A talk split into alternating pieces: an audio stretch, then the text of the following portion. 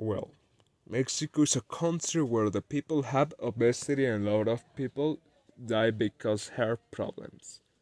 On this occasion, we will talk about the fitness lifestyle and how to be in shape.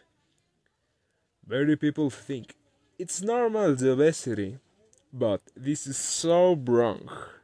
The obesity is death. Did you know that 75% of Mexicans die for obesity? And now, how to stay in shape?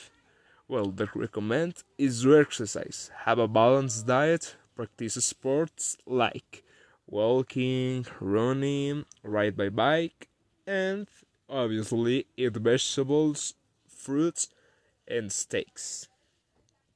And although the fitness industry is a bit expensive, it isn't the best option to stay in shape and have a healthy lifestyle. On the other hand, you can do things on your orbit to able to things less expensive and efficient in the same way. To have a full healthy life is necessary that you eat in a healthy and balanced diet. Avoid sensitive junk food because all junk food provides a lot of fat and will make you overweight or gaining weight and make it very difficult for you to lose weight and be in a good shape. Being physical and feeling good about yourself reduces insecurities, increases your self-esteem, it makes you feel so more capable of achieving what you set out to do. What is to be in shape?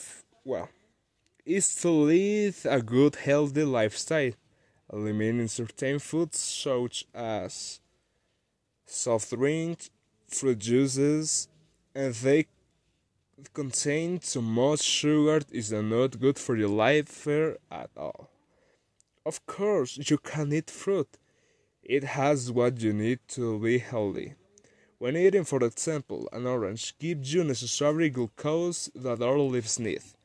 Passing process such as digestion, conversion to energy, and transformations into protein because, yes, the fruit has protein, but at low levels, it will not be the same if you eat a piece of lean meat.